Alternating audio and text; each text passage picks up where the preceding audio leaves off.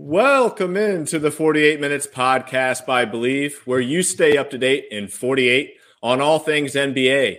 I'm Ross Geiger, joined alongside my co host, Bruce Bernstein of Pure Hoops Media, and World B, Michael Freer. This is episode number 31, The Matrix, Shawn Marion episode. And uh, I got to say about the, the Matrix here, he's the most underappreciated Phoenix Suns player of all time and one of my all time favorite Suns players. You guys have any thoughts on Shawn Marion? Great nickname. Was always a great nickname. Kind of described him. I mean, you know, he could just tie you up so many different ways and was a great, uh, you know, teammate of uh, Steve Nash, Amar'e Stoudemire, and those guys. Those were some really good teams that kind of got screwed that one year by the refs against San Antonio. Yep. Very unique skill set.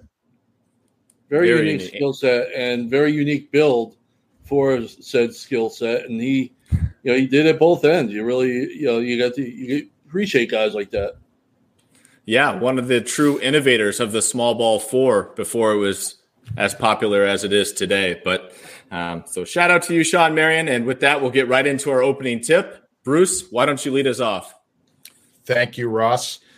You know, most people have heard of Throwback Thursday, but this week, Russell Westbrook celebrated Way Back Wednesday. It's been a rough few years for Russ since he won the MVP award in 2017, and he bottomed out earlier this season. And the Lakers decided not to start him and eventually traded him to the Utah Jazz, who waived him six weeks ago.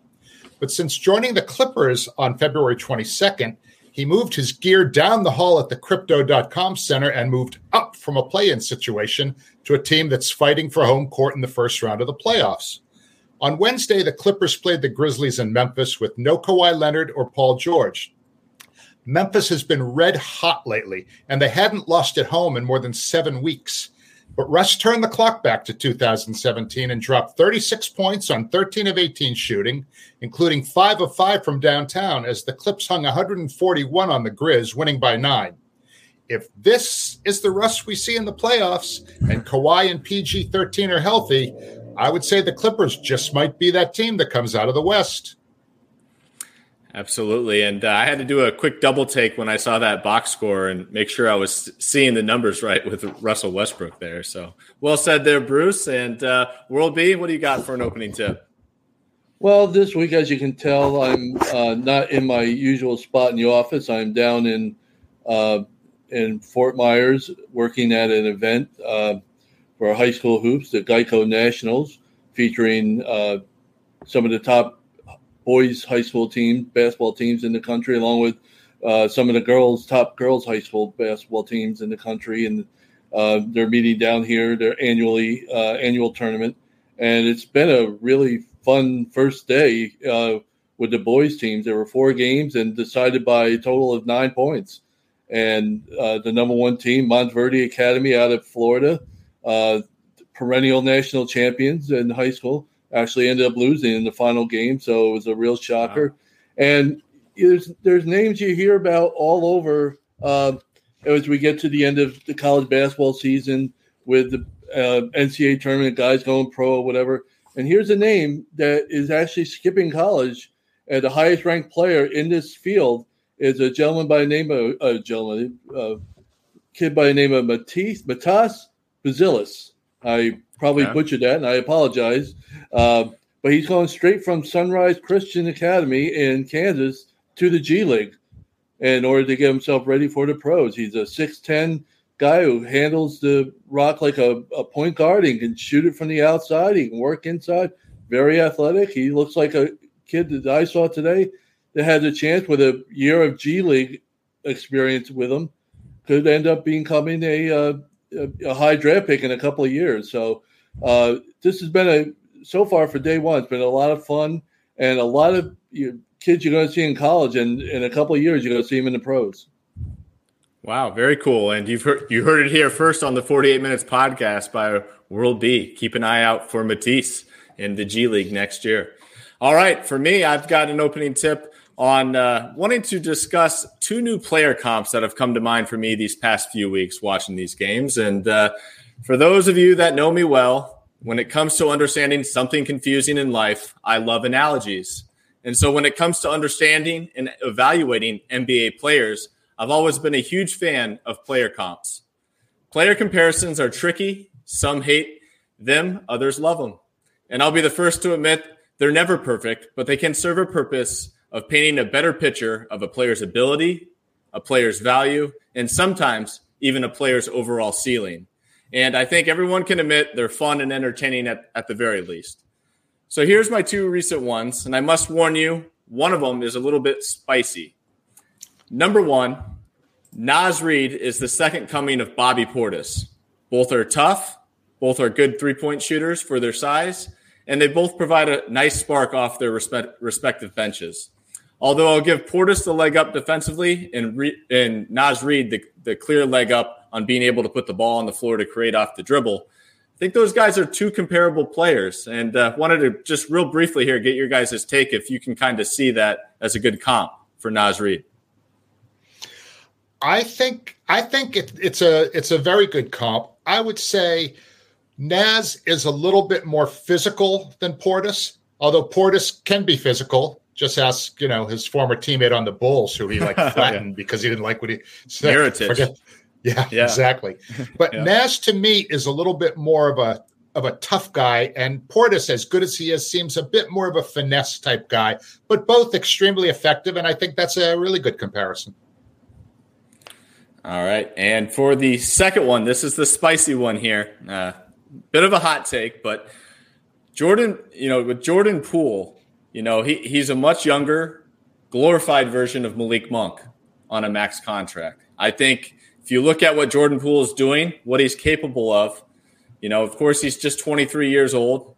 He's got a, a, a way higher ceiling, but at this point in time, you know, I think Jordan Poole and, and Malik Monk can do the same things. I think you can insert Malik Monk into that Warriors lineup, and he'll provide the same things that Jordan Poole does. You guys agree or disagree? World B? Uh, I vehemently disagree. Okay. I and I'm a Malik Monk guy. I liked him with the Hornets. Yep. I, his last year there, I didn't want to see him go, and I've talked about it all season. You know, the Lakers, their three point shooting issues, and I keep bringing up. Well, you just let one of your better ones just walk to Sa- Sacramento. Why would you do that? But that being said, and Jordan Poole has not had a good season, so I can understand putting. He, he just has he's been able to score okay, but his shooting's been terrible. It's just been terrible and it stands out on a team like this, and it really stands out when you're struggling like they have, you know, up and down all season. But I think the best of Jordan Poole trumps the best of Malik Monk every day of the week. I like Malik Monk. Jordan Poole brings that. Now he hasn't shown it, but he showed it last year. He showed it the second from about the second half of the year on. It opened our eyes at just what kind of player he was. I just think he, at their best, Jordan Poole is a better player. All right. Well, that, I knew it was spicy, so I, am I'm, I'm I'm okay with the disagreement there, and uh, we'll have to keep an eye on those guys moving forward. And uh, with that, let's get right into our first quarter. I know that Bruce is itching to talk about tonight's big game between the Boston Celtics visiting the Milwaukee Bucks, and um, kind of a bigger question to go off of things once we react to tonight's game where the Celtics blew out the Bucks in Milwaukee. But are these the two top teams in the NBA? or the Denver Nugget, the Denver Nuggets mixed in there as well? Bruce? Oh, I think they're the top two teams in the NBA. And I would also say that as a competitor, I think Milwaukee, you know, losing this game by 40 whatever points that they lost by, I mean, they're not going to forget this. I mean, that is just such a whooping that they won't soon forget this. So I think if from the perspective of a Boston fan, I would have been much happier seeing Boston win that game by like eight or 10 or 12 points and just kind of show you, hey, you know what? We can come in there, win a pretty close game on your home court. I think you can basically throw the significance of this game out when it comes to the playoffs. Milwaukee is going to have the home court. Boston's not going to catch them. The only way it's going to not happen that way is if somehow or another one of those teams gets eliminated prior to the conference finals, which I don't see. Okay. So yes, I think they're the two best teams. I would still say I would I would say I would give Milwaukee a slight edge. Um, and Denver to me is number three. And then after that, it's probably, you know, Philly, Memphis, flip a coin on that one. All right. World B. Uh well, talking about the game first, I mean, the second quarter was just brutal 41 yeah. to 21. The Bucks go 0 for 11 from three point range in the second quarter. And, you know, the Celtics outscored them by 18 points from three point range in that second quarter. There's basically your your 20 point spread, 18, if you, you know, if you will. So if you want to look at pinpoint where things went wrong, there that's the first place to look. But uh, yeah, I on the one hand, I want to say uh, this is not that big a deal because Bruce is right. Barring something really unforeseen, like a few more nights of this from Milwaukee, you figure Milwaukee's got enough of a cushion. They've proved it for the most part over the last two months with that wonderful stretch they had where they won 16 in a row and up like 24 and four at one point, something stupid like that. Um, they established themselves as the best team in the league, at least during the regular season.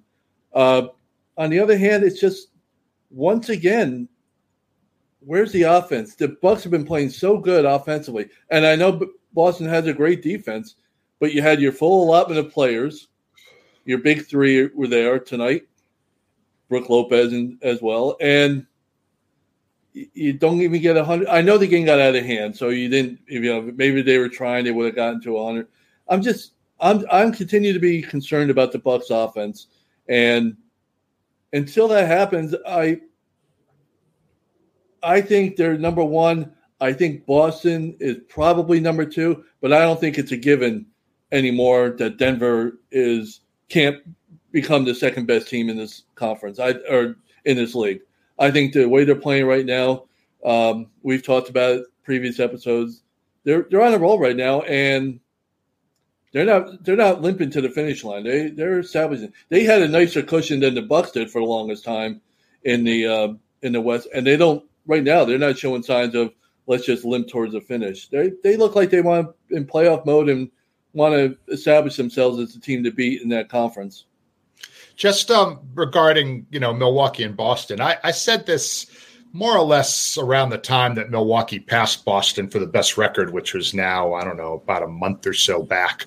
Um, I think you know Boston is okay at number two because if things go you know in a in a chalk like fashion, Cleveland and New York are going to play in the first round. And the winner of that series is going to play the number one seed, which presumably would be Milwaukee. Boston has had like nightmares playing those two teams this year. I think, and and if and again, if if the chalk kind of holds and Boston wins its first round series and Philadelphia does, they get Philly in the second round. I like that matchup much better for Boston. Um, so what we saw tonight was Boston basically saying, okay, you know, if we're you know if we're the better team when we get to Milwaukee, if we get to Milwaukee, and, and I've said this a few times on this show, uh, the, the, my favorite coach slash analyst that I work with, Avery Johnson, said if you're the better team, you should win in six. The home court advantage can be overrated. That said, it's just it's I think Denver's probably going to come out of the West. So, but I think both Boston and Milwaukee are better than them. Ross, what do you think? Yeah, I would agree with you guys. I think the best two teams are in the East this year in the Milwaukee Bucks and Boston Celtics. I'm not quite sure based off what we talked about on previous episodes, Bruce, you know, with Time Lord. If Time Lord's out, I actually might put and argue that the Denver Nuggets are, are better than the Celtics. But with Time Lord back, I think this is a whole different team. I mean, we've seen this uh, so far, um, especially tonight. He played another big difference maker, especially in that uh, first half. He kind of made his presence felt around the rim. And uh, with his impact defensively and just his shot blocking ability, it allows this team to to really pressure up a little bit more. And Mike Mazzulla has definitely got his guys pressuring a lot more, knowing if they get beat, they got they got to face Time Lord in the paint. And then if he's swatting shots, deflecting shots, or just grabbing rebounds, they're doing a great job of getting it and going. And you know, once they get out in the open court, they're one of the toughest teams to beat because they play such unselfish basketball. On top of the fact that they have two great weapons in Jaylen Brown and Jayson Tatum, who both exploded in Milwaukee here tonight. And uh, I kind of wanted to ask you about that, Bruce. What you take away from that first half there tonight? I mean, I think uh, Jaylen Brown and Jayson Tatum were like five points shy of the entire Milwaukee Bucks total in that first half.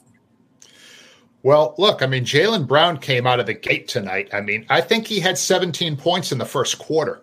May have been yeah. 15. I'm not. I, I, don't remember exactly. I lost count after a while. but but they've really, you know, it's funny. Sometimes it's like they almost take turns dominating a quarter. You know, Jaylen will take the first quarter, and then Tatum will take the second, and one of them will take the third, and you know, the fourth is sort of up for grabs. You know, uh, but I'll tell you, the guy, you know, you you mentioned Time Lord, and Time Lord is so so valuable because he's really you know he plays above the rim. None of their other bigs play above the rim. Horford doesn't play above the rim. He's really good, but he doesn't play above the rim. But the guy tonight that I think really showed his value was Malcolm Brogdon. I mean, that guy comes into a game, he never makes a bad decision. He rarely turns the ball over. He's really good at getting to the basket, and he can finish at the basket with both hands. Uh, he's a tough competitor. He never complains to the referees. He just goes out there and plays. He's kind of like, you know, a little bit like Jrue Holiday in that regard, although Holiday's a better player. But Brogdon is kind of in that spirit of, of that sort of a mature veteran guard, kind of that, that could just, you know, always make a smart decision. And Brogdon always takes these games personal against Milwaukee. As you might remember, they had the chance to sign him to the contract extension and allowed him to walk freely where he signed a big deal with the Indiana Pacers. Um, so it's always personal when he comes back into town in Milwaukee and uh, tries to make sure he, he le- leaves on top there. So um, the one thing I will say for the Bucks, which is a little interesting here, is you know they did lose to the Denver Nuggets last week. That was on the second night of a back to back on the road. They lost to Boston badly at home tonight. I don't think they win this, even if they hadn't played last night. But point is, of the three teams we're talking about, the Bucks have faced both of them on a second night of the back to back in the last two weeks. So maybe that plays a factor, but lame excuse. They got they got their butts whooped tonight, and, and uh, Boston really, you know, provided a statement. And uh, I'm, I'm in agreement with you, Bruce. I think honestly, when it comes to the playoffs, this really won't mean much. But I think they're in for a bigger test than you're giving your Celtics credit for. I think they're starting to really pick up some steam here with Brogdon back healthy and Time Lord back out on the floor as well. This game, this game was Boston saying to the Bucks and you know the rest of the league, yeah, the, the Bucks, Milwaukee, you may have the division, the conference. We will give you that, but just remember who you're dealing with, and that's yeah. that's how it looked, and that's how it uh, felt. And to Bruce's point about Jaylen Brown, yeah, he had 17 in the first quarter. He also had three assists, played every minute. I mean, it was just real, and he hit three threes from there. You know, Jaylen's been, been doing great. He's one of the best at, among guards at getting to the paint. But he, you know, he's when he's hitting the threes and you get to the paint like he does, he's tough to see. He's tough to stop, and you dishing it out. I think you're looking at second team All NBA for him. I really I, do. I don't think he'll make first team, but I think second team is very much you know, in play for him. Absolutely. I think that's all fair there. And uh, speaking of second, let's get right into our second quarter here. And uh, let's go ahead and try this again, fellas. Kevin Durant finally makes his Suns home debut in a big win over the Timberwolves on Wednesday night. KD was scoreless in that first quarter. And, and in fact, he didn't score a single point until he earned a trip to the foul line with 6.32 left in the second quarter. And then once he got to the free throw line, a 93% free throw shooter on the season, missed one of two free throws. So, not sure if you guys caught the game, but I'm sure you saw the box score. Do you think Kevin Durant was pressing in his home debut for Phoenix?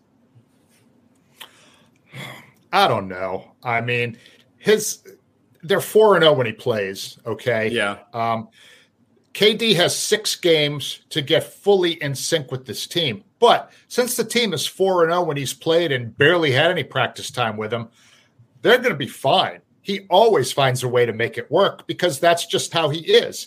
He, he's yep. a superstar who's willing to sort of fit in. You know, he's like kind of, you know, as brilliant of a player as he is. I don't think his ego is ever a problem. I mean, he knows he's got guys around him in Phoenix. My biggest concern for that team in general, not just KD, but across the board, is their health they you know yeah. they lose one guy and they don't really have the depth to overcome that so they got to keep everybody healthy Rule what's your thoughts on KD and the Suns? I mean, I could see somebody was saying he was pressing uh, a little too excited. We we thought that was kind of how he got hurt. You know, it, you know, weeks ago he was you know all excited, or how he almost played through that. I guess after he slipped and fell, he kept going through his warm ups. He was so excited and adrenaline and everything, and then you know eventually when he calmed down, that probably the pain and the swelling began. Um, yeah, it wasn't a KD. No, you, you could see him uh, pressing. You could understand if he was. It was 0 for 6 from mid range. He's the best mid range shooter in the game today. He's shooting almost 60% for the season from the mid range, which is ridiculous, even for Kevin Durant, who's the best. Uh, 0 for 6 on mid range jumpers last night or Wednesday night. That's very unlike him. Uh, like as you said, he missed you know missed a free throw, which is very unlike him. Although he finished what four or five, whatever it was. So yeah, yeah, it was just the idea of him being back. They played a they played a, a team that's desperate to get to the postseason position whatever, that was playing well too in Minnesota. They've they've been really uh, doing a job, and they're getting healthy or trying to get healthy, and so it was a good test for them. They they came out with a with a good win, and you know, KD's not going to be four for eighteen or four for nineteen for uh, many more days. So it was a an off night for him, but it's understandable. Yeah, I watched that game from start to finish. I personally thought he was pressing a little bit. There was even one particular jumper that really stood out to me. It was probably about 10 to 12 feet out on the baseline.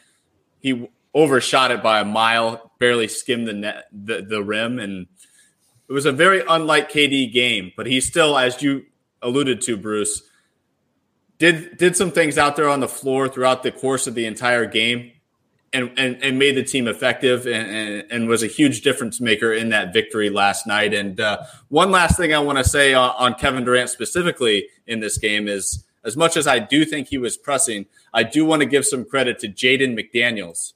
Having watched the Wolves play a few times on their West Coast road trip here, he's become a very impactful defender uh, for Chris Finch's defense. This guy's long, he's lengthy, he's showing a lot of good timing on his contests, and he's shown – not to just be a capable capable defender, but like he's very disciplined on these elite wings. I mean, they don't draw a lot of fouls against him. He's he's staying down until it's time to go contest a shot, and I've been really impressed with McDaniel's uh, development on the defensive end of the floor. You know, one of the guys that I'm concerned with on Phoenix. I mean, look, we know they're very top heavy with their big four. You know, Booker, Ayton, CP, and Durant. But right now they've got Josh Okogie starting at forward. Okay. He's only six four. Okay. He's always going to be smaller than the guy he guards. And you really worry about his rebounding, which I think in the postseason is important. He did have nine boards on Wednesday against the Wolves, but out of the 14 games they played in March, he had three or fewer rebounds in eight of those games. And when one of your forwards is only getting three rebounds a game and he's six four, I think he that's a matchup that they're going to have. Uh, you know, they're going to be exploiting that matchup against those guys. So it means that you know they're going to need a lot of help off of their bench. I mean, they're going to need Cam Payne. They're going to need Torrey Craig. They're going to need Terrence Ross to come in there and be the best versions of themselves. Because to me, I, I don't have a whole lot of confidence in Josh Okogie helping push them where they need to be. And oh, by the way, their final six games are, uh, well, it rhymes with which. Here's what their last six games are. Okay. They only have one gimme out of the six. That's uh, the Spurs on Tuesday. All right. They've got two left against Denver. Luckily for them, both are at home. Okay. They have OKC and the Lakers on the road. And game number 82 will be against the team they're battling for that four or five spot, the Clippers that game is at home. So really, they're going to have to go through some real like fire if they want to hang on to that number four spot. We'll see if they if they have enough uh, with their presumed uh, problems depth wise. And I and I kind of like that though. I mean, taking the glass half full approach on that schedule, they need to start playing some of these better teams in the league. I, would rather them see see them play the playoff teams to get kind of a test run with Kevin Durant against the best in basketball than play these teams that are pretty much, I guess, quote unquote, take, tanking or to make world beats feel a little bit better, developing, where they're playing a lot of their younger guys, you know, giving them some experience. No, I think these guys need to go up against some of the better players in the league better offenses in the league, better defenses in the league, and really prove what they can do and and kind of work through the kinks. Because of course, there's going to be kinks as Kevin Durant kind of gets suited with with this group. So. Uh, you know, it should be fun to watch what they do in these last couple of games, but you know, I'm excited that they're playing some of the best talent in the NBA. They got to beat them though. Yeah. they need the wins. yep. And uh, with that, we've reached our halftime buzzer. So we'll take a quick break and come back with you for the second half.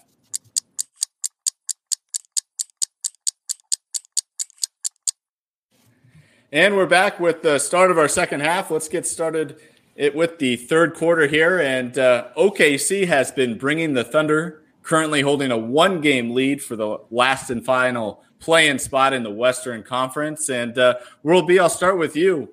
What have you been seeing from this Thunder squad? Well, they what I've been seeing is they play they we thought maybe they were done at the end of February and early right after the All-Star break. They had a five game losing streak and you know, and that you just were waiting for them. Okay, this is when they're going to drop out. This is when, the, and they've come back. They you have a winning record since that point. I think it's ten and seven or ten and eight. Uh, that's a you know that's a nice bounce back for them. I was disappointed the effort they gave on uh, Tuesday against the Hornets. That that really can't happen. They had a schedule that beginning on Sunday where they had the Blazers, the Hornets, the Pistons, and now Friday they played the Pacers. They could have really used a four and zero oh run there to really uh, those are games you need at this time. You know, at this time of the season, and they're two and one. They could go three and one, and that would be great. But they got to go to Indiana uh, because the rest of the schedule is you know going to be tough. Phoenix, Golden State in Golden State, the Jazz, and Memphis. I mean, those are tough ways to end the season. So I was disappointed to see that effort they gave against the Hornets. Now the flip side is the next night they come back, they got a bad team in the Pistons, and they you know hang on to win that game, albeit you know close one, but uh, yeah. they're they're definitely playing better, and I'm very uh, excited for their future because there's some players that Jalen Williams with the uh, the guard version yeah. of the Jalen has really, if he had a whole season, you could really push uh, my man Banchero for rookie of the year. He's playing that well these days. He's really become a uh, solid player and a solid starter on that team. You pairing him with SGA and Giddey, they they have a chance here down the road. They're they're doing things the right way, and I'm the guy who says go all in, get to the playoffs. I think that's an achievement. Some people are say, well, just go back and get another one, you know, another good draft pick because they only have it, you know, what twenty in the next three years, whatever the heck it is. So, um, I'm the guy who says go for it if you can. So I'm I'm I want to see him make a run. That's why, although my Hornets beat them, it was kind of I wanted to see better from the Thunder in that game. You know, this team can score. They're fifth in points, okay, and they get a ton of shots up. They average 92.6 field goal attempts in the NBA. Um, that leads the league, okay? They don't get to the free throw line a lot, but when they get there, they make 81% as a team, okay? really outstanding, you know, shooting group. SGA's got a legit chance to be all NBA at age 24. I mean, maybe even first team since Ja Morant has his issues that are going to probably cost him some some votes in that respect. But uh, he's he's a mid-range master. He's got great moves. He's crafty. Uh, he shoots 53% on twos. I mean, that's a really high percentage for for a guard. Um, and Josh Giddey, man, I'll tell you what, he is special. I mean, he's 20 years old. It's his second year in the league. He was all rookie second team last season. He's an outstanding playmaker. He's the team's leading rebounder. All right. He's averaging 16 and a half and just under eight boards, six plus dimes. He needs to improve his three point shooting a little bit, although he has made a really nice jump from last year to this year. Last year, he was 26% from downtown. This year, he's uh, almost 33. So that's a significant increase. And if he can continue that, um, he'll be just able to score pretty much from anywhere. His transition offense is really kind of a hallmark of this team. I mean, he juices that team up when he's got the ball in the uh, in the open court. So, um, and you mentioned uh, the two. Well, you mentioned one of the rookie Jalen Williamses, J A L E N is the one you were talking about. Uh, he's a mid range ma- mid range master too, fifty eight percent on twos. Okay, pretty good. Uh, and J A Y L I N uh, plays fewer minutes, but he's a much better three point shooter. He's right around forty percent, just a tick under. So, uh, and there's just other really nice role players. I mean, Lu Dort. Okay, Lu yep. Dort is a freaking beast. Okay, 6'4", 220 He's only averaging 13 8, but he can be really streaky. And he's had a bunch of 20 point games this year, 14 of them, as a matter of fact. And I don't know if you saw the dunk that he had on Marvin Bagley III on uh, Wednesday night. He just absolutely destroyed him. 6'4 over 6'11. And it was like, and it was like it was no big deal. He didn't come down the court beating his chest. He just kind of ran back. He's got he reminds me a little bit of Royce O'Neale, and that's a total compliment. Hey, yeah, uh, absolutely. To follow up real quick on what Bruce was saying, you, he's right. There's a lot to like about him. Uh, a couple of things. They're not a good shooting team. They're bottom 10 in effective field goal percentage. They're a young team, so you almost kind of expect that. So that's got to improve. Uh, Giddey, I, I agree with you, Bruce. He has improved his shot, but it's still a it's still one of those things you cover your eyes when he takes a jumper. um, but he, you know, he's fun to watch. Whatever. Uh, Bruce right. They shoot well from the line, but they don't get there. They're bottom 10, as Bruce said. They do get a lot of shots off. They're second behind only the Warriors in uh, possessions per 48 minutes. They get about 102 a night. So there, there's things that they've developed. They you can see the style they're trying to do. They they can't shoot, so let's press the issue. Let's get the points that way. That's uh, very much the way the Lakers are trying to do it. Lakers are a very big transition team and LeBron is the leader in fast break points and stuff. And the, you can see what the Thunder are trying to do. We're going to push the issue, and we're going to try and uh, get to easy buckets because if they have to stand out there and shoot, it's you, you cringe. yeah. Can we talk? Can we talk a little bit about all of these draft assets that they have and and what I think they should do with some of them? All right. They're, Send them to the Knicks. No. All right. Every week, every week, I find some way to get Naz Reid into the show because you know I'm I'm just such a fan.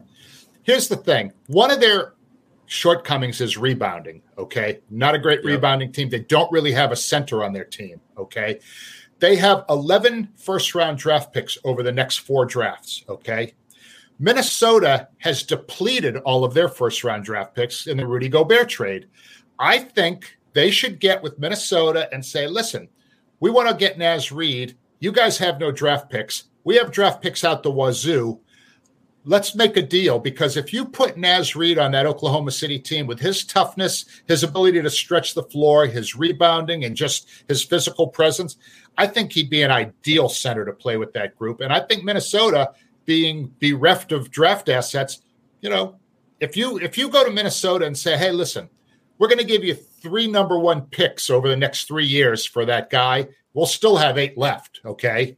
Yeah. I think they would do it. And I that's a move that I think Sam Presti should really pursue.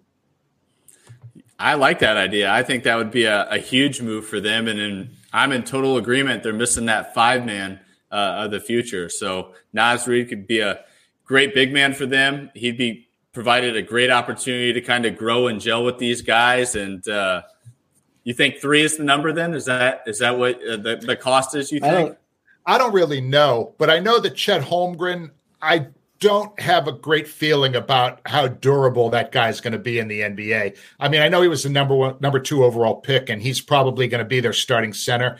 But I mean, I I you know, no disrespect to Shawn Bradley, who suffered such a horrible bike accident and is paralyzed now. But when I looked at Chet Holmgren, I looked, I thought of a young Shawn Bradley, and that he's a big, talented guy, but needs to really hit that weight room. Now, granted, if he's sat out this whole season, which he has, hopefully he spent a good deal of time in that weight room because he's going to need it. And so if you have him and Naz or Naz and him or somebody, you know, you know, plays, you know, like the positionless steal there, uh, World B. I think you know I, I think that would be a great combination for them, and I could see them rocketing up the standings if they were to make a move like that for a Naz Reid. What do you think, World? I think it's a great idea. I agree with with Ross. I think that shows. I think Naz Reid would be a really good fit there. I wonder if what the and here's the thing too. They're locked in now. They got Rudy's contract, so they're not going to be able to get rid of that thing. They're, you know, they were the sucker, as it turns out. Yep. Um, although Rudy's playing a little bit better. He, there's he's he's playing better than he was at the start of the year, but it still hasn't fit with that team. I I from Minnesota's standpoint, yeah, we we got to replenish our draft picks. I certainly wouldn't give up three for Naz Reid uh, after I just what sent what four four to Utah for Rudy. Was it four something like that? Yeah. Four. But you're going to get them, not give them. You're going to replace all those well, draft picks. That's true. Oh, I'm saying if I'm if I'm Oklahoma City, I'm not. Yeah, if I'm if I'm Minnesota, I'll take I'll take more if you want. But uh, yeah, how many can you six. how many can you use if you're if you're Oklahoma City? You got a young talented roster. I mean, what are you going to do? Stash these guys in Europe or or put them in the G League? I mean, they're close. I mean, they're pretty close right now to being really good. I'd say, you know, it's a low risk thing. You're still going to have eight left over the next three years. I mean, plus a boatload of second round picks. So we didn't even talk about those. So yeah. anyway, that's just me. Far be it from me to tell Sam Presti how to do his job. He's pretty good at it. Yeah. And, and, kind of go full circle here. I mean, I, am I've definitely changed my tune on this team. I thought for sure they were tanking and, and trying to get into the uh, Wembanyama sweepstakes, but you know they they would be fun if they made the plan. I mean, they they do got a closer in SGA. I mean, obviously, you know they're not getting to the line where they need to, but this team is still rolling as SGA's been out. I mean, SGA has been out uh, the last game against the Pistons. He's been out a few games before that, and Josh Giddey and um, Jalen Williams have picked up every bit of that challenge. And I think just moving forward for this team, that experience is more valuable than another draft pick. So I'm in agreement. This team needs to make the playoffs, and uh, hopefully they can. I know that they do hold that one game uh, tiebreaker with the uh, Dallas Mavericks. So if that comes into play, they'll be all set there. But um, should be a lot of fun to watch with them. And uh, with that, I mean, let's go right into our fourth quarter and discuss the rest of the West here. And unsurprisingly, at this point still very much bunched up in the Western Conference, especially around the play-in situation. And really, the only team that has waved the white flag has been the Portland Trailblazers. And Bruce, I'll start with you on uh, what you're seeing out in the Western Conference standings. All right. After Denver, Memphis, and Sac, nobody has clinched a playoff spot yet. Okay. Phoenix uh-huh. and the Clippers are closing in. Okay. But the next five teams are separated by just two games in the loss column. We've been talking about that, you know, pretty much every week. Dallas and Utah still have a faint pulse, but I think, you know, the, it's highly unlikely. And Portland, as you mentioned, is toast. Uh, let's start with the Warriors. They're probably going to make it. They're currently fifth. Their core knows how to win. Okay. And even though wins on the road have been scarce, you want to see them in the first round if you're if you're, you know, as a first round not. matchup? No. During their extended run since 2015, when they won their first championship, they've won a road game in every single playoff series that they've played in for seven, eight straight seasons. Okay. Um, and with their home record, which is one of the best, stealing one game on the road in a playoff series is probably all they're going to need to do. And they've shown they can do it in the past. And I think uh, you have to, you know, the, the old Rudy Tomjanovich, never estimate, underestimate the heart of a champion, I think applies here. Yeah. World B. Well, I got a question for you guys. Is is Golden State planning on bringing their defense on the road in the playoffs? Or are they going to just use the same version of defense they used during the regular season? Because I've been I've been saying it for weeks, and until you show me that you can win on the road and play defense, yeah, I'll take the Warriors. I'll I'll take my chances there. Um, are there other teams I'd rather face? Yeah, well, sure. But I, the Warriors, if I have the home court advantage in the series over the Warriors, I'm not scared right now. I'm just not. I I know there's so much to be scared of that you they're the defending champs. Steph Curry's a Hall of Famer, Klay a Hall of Famer. That performance they gave the other night when they came back against the Pelicans, yeah. down big time was really it was so much fun to watch them uh, make that run. Of course, they were at home while they were doing it too. So yeah, and and once again, we have another uh, Draymond incident who just continues to lead the league, and uh, him and Dillon Brooks are just one and two every week in Knucklehead of the Week award. uh, I mean, who does that? Who who who does that? It's just it never ends with with uh with Draymond. But yeah, until they until they really want to show that they're ready to play the defense that's necessary. Everybody thinks they can turn it on and turn it off, and maybe they can, and maybe I'm just not appreciating enough. But because I'm as big a Steph Curry fan as I've been of anybody that's played this game, but it's just week after week they they lure you back in. Look at how good we're starting to do, and then they'll get on the road and they'll just throw a clunker out there defensively and and not be in a game that they should win. So show me you can do it, and I'll be more than happy to get on the bandwagon. And uh, yeah, I mean, I don't know if you can just turn the light switch on uh, and, and, and just automatically be a good defensive team. I just know that you know if they live and die by the three pointer, uh, I'm not betting against Steph Curry and Klay Thompson when it comes to that. So if they get hot, I think it's it's it's going to be definitely very scary on that front. And uh, how about some of these other teams, Bruce? I know that you had uh, uh, some analysis on these. Who do you want to go yeah. with next? Yeah, let's talk about the Lakers. Okay, okay, America's second favorite team after the Celtics. Just kidding. Um, they're always going to be dangerous if they make the postseason because Anthony Davis and LeBron James, right? I mean, when you have the two best players on the court together, you usually win. All right. They did it three seasons ago in the bubble, and they've retooled this team on the fly midseason. And it's reasonable to assume their best basketball is still in front of them. Okay. Austin Reaves, Dennis Schroeder, Malik Beasley, D'Angelo Russell, those guys give you some offensive punch. Jarred Vanderbilt, Rui Hachimura, and Wenyen Gabriel provide some size off the bench.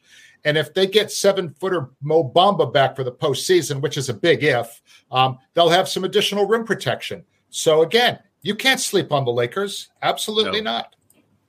No. Uh, I will say this: this is one time where I agree with you, Bruce. I they haven't provided. A, they're just like the Warriors. They haven't provided enough of a run for you to feel like, oh, they're going to get it together and take the. But for some reason, I'm with you on this, Bruce. I think, I think that's a team I don't want to see if they're healthy. If LeBron is really going to be healthy, if AD can stay healthy with those pieces that they have now, yeah, I think they can. Uh, they can go on a run and they can do. I, you know, the other night they they take care of after you know uh, the Bulls just embarrassed them on their home court uh, basically, I mean, you know, they made a little run in the fourth quarter, but they were getting beat the whole night. They go back to Chicago, one of the best defensive teams in the league, and put a beat down on them offensively, which was really an eye opener. So we talked about a couple episodes ago with LeBron James uh,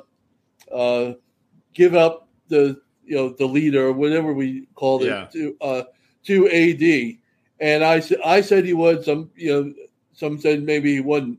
But if they can figure that out, because AD is the difference maker for me on this team. When he's playing well on the defensive end and he's not taking the threes, he's getting the shots he wants inside the three point line. This is a team that can really go on a serious run when they're healthy. I, I, for whatever reason, I'm they're in the same boat that the Warriors have been all season. Oh, they're going, to go, they're good. Look, they won two in a row. We're going to go, and then they go and lose three out of four, and you're right back. Same thing that the Warriors did, but for some reason, I have a little more confidence at this point in the Lakers, which I'm sure will kind of bite me in the ass at the end in the first round. If hey, Ross. It. Ross, yeah. how great was it watching Austin Reaves give Patrick Beverley the two short deal? On, oh, I love that. That that was so good. that was good. I, I, I wonder if they have a good relationship off the court or not. I mean, it, it had me wondering whether or not they're cool or if they're not cool. And Austin Reaves was providing a statement there, but nonetheless, it was good stuff there. I love that. That was awesome. Uh, who you got I forgot, next? Bruce? I forgot to add uh, uh, add Beverley to the knucklehead list yes. along with Dillon. Please, yeah. My yeah. I, yeah. my fault on the omission there, but yes, he he uh, absolutely belongs on the uh, starting the 48 minute starting five knucklehead team. I think you just came up with a, one of our quarters for our next show, World B. Yes. Each of us was going to do our all knucklehead team. We're just And rotating thinking- the three guys, though. Or four. Well, We'll, well- add Kyrie. We'll add so that's four. We, well, John, John gonna be out Morant, Yeah, well, John might- Morant's in there. Uh, he's Well, you might better. throw Luka in there too, right about now as well. Uh, he's getting Some close. his- He's getting close. the stuff, you know. Uh, yeah, he's getting close. And you know, as long as Jared, uh, uh, Jared Allen, not Jared Allen, uh, Grayson Allen. Grayson Allen. As long as Yeah. Grayson Allen's still in the league, he's always a candidate at some point to make for at least one week to make the list. So I guess there's more more candidates. Yeah, all right. I thought it was just going to be three or four, but we could probably squeeze out a good ten if we really want to try. Maybe we should have an all knucklehead draft so that we all can't name those same three guys to our team. You know, we'll have to Yeah. have a live all knucklehead team draft on 48 Minutes podcast. Well, That we'll would be fun. You know, this is how ideas are created, I suppose. All right, next team. The Minnesota Timberwolves have played well in March and look to be on an upwards curve with Karl-Anthony Towns back on the floor. KAT gives them size and spacing. The combo at center of Rudy Gobert and the aforementioned Naz Reid provide complementary skills in the middle. Gobert defends and rebounds. Reid scores and rebounds is in a tough physical and is a tough physical presence. Anthony Edwards, World B's favorite player, uh, is a spectacular scorer. Okay. Uh, Mike Conley is a mature floor general, and Jaden McDaniels is a really good uh, shooter at six nine. Kyle Anderson, solid all around, and this team can really shoot it. They shoot 49.1% as a team, which is number four in the NBA. So this is another team that to me, I wouldn't say they're peaking, but they're definitely gaining momentum as as the season, you know, winds down.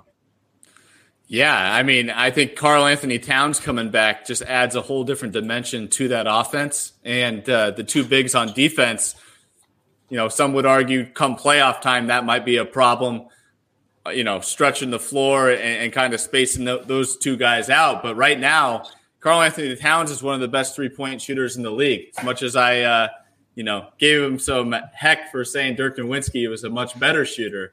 Uh, he's shooting, he's shooting that thing real nice right now, and uh, I, I, really like where this team's going. As I mentioned, I, I've been keeping a close eye on this Timberwolves team on this West Coast trip, where I get a chance to watch them a lot more, and the defense is picking up, the shooting is remaining consistent, and uh, they're getting solid contributions uh, on both ends from guys like Anthony Edwards, Karl uh, Karl Towns, and also uh, you know Gobert, as World B mentioned. You know he's been he's been solid. I mean, you know I don't know if we'll ever he'll ever be that guy on the pedestal that they traded for, but at the same time, like he served a very pivotal piece to that team, both offensively around the rim and defensively, uh, sh- blocking shots and grabbing rebounds. So they're picking up pace at the right time, and uh, that's certainly not a team and definitely not a home crowd in Minnesota I would want to deal with come playoff time.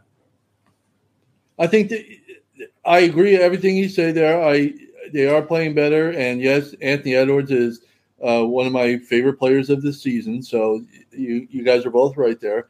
Uh, I would say their offense they're coming down the stretch, which makes sense. They're a little inconsistent, uh, just like everybody else at this level. You know, th- th- there there's just a you know, massive inconsistency with these teams, but they have good offensive games, bad offensive games, good efficient games, bad efficient games. So one of these teams you want to see get on a run and separate themselves. All we've really seen out of this group is the Blazers separate themselves, but by doing it the opposite way, we're hoping to see one of these teams solidify the seventh spot or solidify a spot, and we just haven't seen it. And the Timberwolves fall in that category. Um, but I like I like uh, what they're doing. I like what Karl-Anthony Towns is. Not only is he shooting it well, he's taking way more three pointers than he ever has Yes. In his career, and he's getting almost nothing. Not nothing, but he's getting a whole lot less than he's used to in the paint, where he just he used to be, at least be a mix. But he's really, I mean, almost forty percent of his attempts, field goal attempts, are coming from three point range. Now he's shooting well enough right now, and that works out. But if he doesn't start shooting well, you know, you now you want him inside with Rudy or something to really pound it in with those guys. But he's got that skill set; he can do inside and out. It's just right now he's really shooting it well outside, as you said.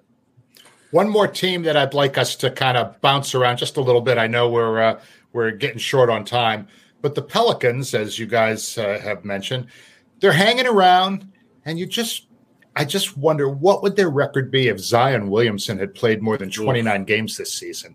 I mean, they're tied right now for ninth with the Lakers. They're at 500. But when Zion played, they were 17 and 12. You know, that's a way above 500 percentage. All right. If you were to prorate that over the course of an 82 game season, they'd be in the mid 40s for wins and they'd be comfortably in the fourth spot at this point. Okay. Um, they've had great seasons from CJ McCollum, who's been their rock. Uh, and although he's missed a lot of games, 37 in fact, Brandon Ingram has also played well this season. But look, I think we all know this team can't get very far without Zion Williamson on the floor, can they? No, I, mean, I I think that's the missing piece, and it's a big one. Um, I don't know if they can overcome that, but I think certainly they're getting solid contributions from other wings right now.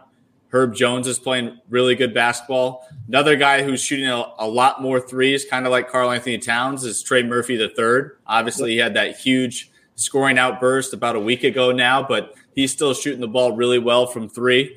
Um, and uh, they're back healthy for the most part, outside of Zion, who's been unhealthy for most of his NBA career, unfortunately.